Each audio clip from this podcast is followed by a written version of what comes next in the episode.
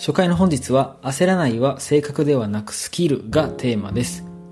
まず仕事で焦る場面を想像してみたいんですが、失敗したり抜け漏れがあったり、とにかく時間がなかったり、そんな時はとにかく何かしなくちゃということですぐにミーティングを入れたり、あまり考えずに資料を作り始めて、えー、先輩上司に持っていったら全然ずれていて、またさらに焦るという感じですね。今お話ししたことは全て私の失敗談でもあるんですけれども、皆さんも仕事で焦った経験一度はあるんじゃないかと思います。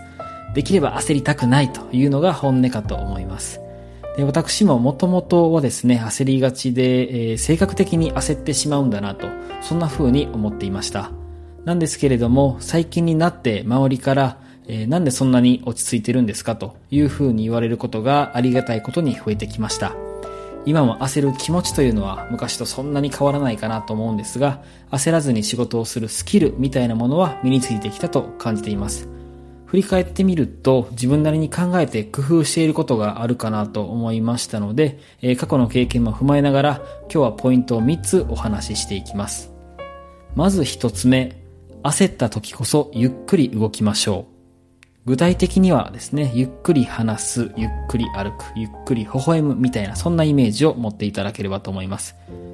焦ると動きが速くなって、それでまた脈も上がってしまって、汗もかいて、周りにも伝染して、悪循環していいことが本当にないんですよね。はい。というところで、で、このゆっくり動くというポイントなんですが、前職のメーカーで人事の仕事をしている時に、役員の方と一緒に仕事をする機会がありまして、その中で気がつきました。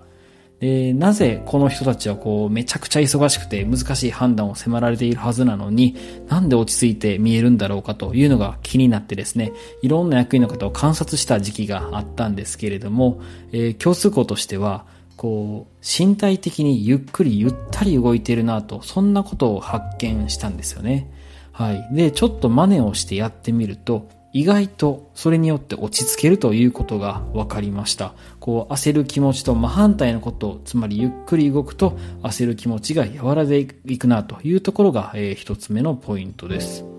続いて二つ目なんですが、とにかく書き出すということです。勇気を持って手を止めて、え問題と解決策、 ToDo を書いてみる。え特にチームで動いているときは、バタバタみんなでしたくなるんですけれども、え勇気を持ってみんなで手を止めて書き出して確認する。15分もあれば結構できるんですね。で、これは前職の経験もそうなんですが、あの、特にグロービスのクラスを昨年オンライン化した時に、えー、本当に時間がなかったんですけれども、事務局スタッフみんなでホワイトボードとか共有のドキュメントツールに書き出して見えるようにしました。で、これが本当に良かったなと思っていまして、こうみんなの見えない不安っていうのが、こう見える道しるべに変わったなと、そんな風に感じています。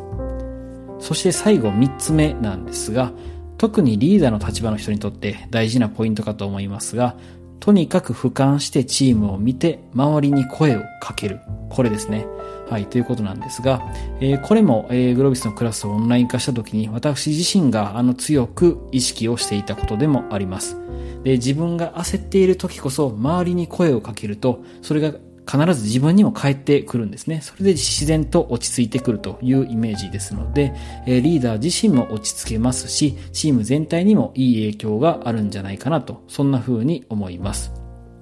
で、ポイント3つ考えてみましたが、タイトルの通り、焦らないということは正確だなというふうに諦めるのではなくて、何か焦った時に心がけるポイントを自分の中で決めておけると、少しずつ焦らなくなってくるんじゃないかと思います。え3つのポイントを振り返ってみますと、1つ目はゆっくり動く。2つ目、とにかく書き出す。え3つ目、え俯瞰してチームを見て周りに声をかけるというところです。で、私自身も偉そうに言いながらまだまだ道半ばというところで、えー、今日お話ししたようなことを改めて心がけて少しずつ焦らないスキルを磨いていきたいなというふうに思います。えー、焦る経験は、えー、できれば避けたい嫌なものなんですけれども、乗り越えると必ず成長できますので、えー、ピンチは大きなチャンスと捉えて、えー、楽しんで、えー、乗り越えていきたいなと、そんな風に思います。それでは今回はここまでです。本日も素敵な一日をお過ごしください。また来週お会いしましょう。